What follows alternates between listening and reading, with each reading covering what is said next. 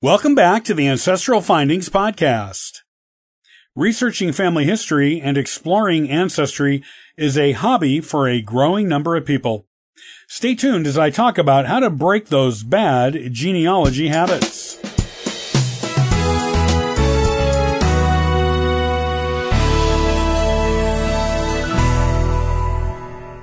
Researching family history and exploring ancestry is a hobby for a growing number of people. Many dip in and out, take sketchy notes, and randomly research birth records, death records, marriage records, and maybe immigration records. That approach will reap some rewards, some information. Notes may be scattered and sketchy. How to develop good research habits. However, to reap good results, it is necessary to work at the research steadily, to take detailed notes, and perhaps most importantly, to have a plan. Genealogy research is like any other historical research, only personal. It begins with knowing the sources and where to find them. Next, a research plan is set out. For example, to research the life of my grandfather from 1930 to 1945. A single focus and a time frame are important. Many people scatter their efforts over too wide a spectrum. Focus means a family tree is built one leaf at a time. Identify sources. Next, sources are identified, beginning with public records of birth, death, and marriage. There is a wealth of information available online, but local records tell stories no online database can hold. Everyone likes free, and so the researcher should identify sources for free genealogical research.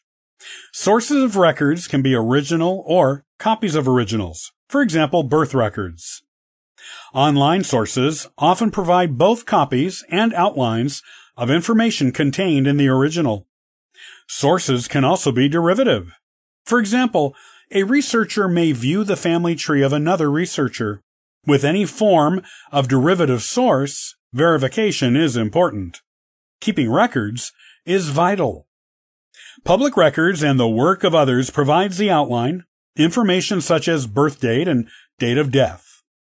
Next, the researcher looks for primary and secondary sources of information. Primary sources include personal letters or diaries written by the subject or contemporary newspaper reports. Secondary sources would include local history books.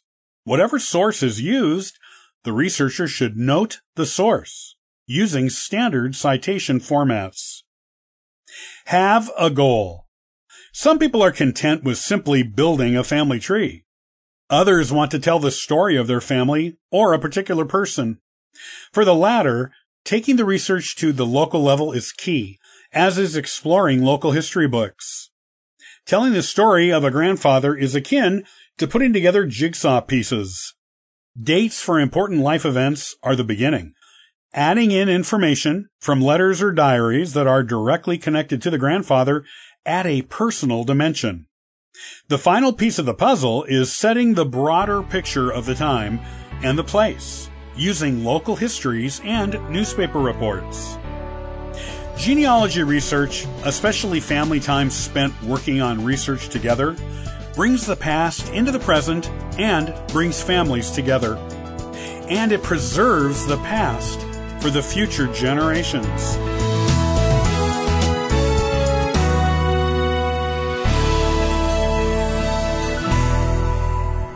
Thanks for listening and subscribing to the Ancestral Findings Podcast. Check out ancestralfindings.com for additional free genealogy resources and weekly giveaways. Happy searching!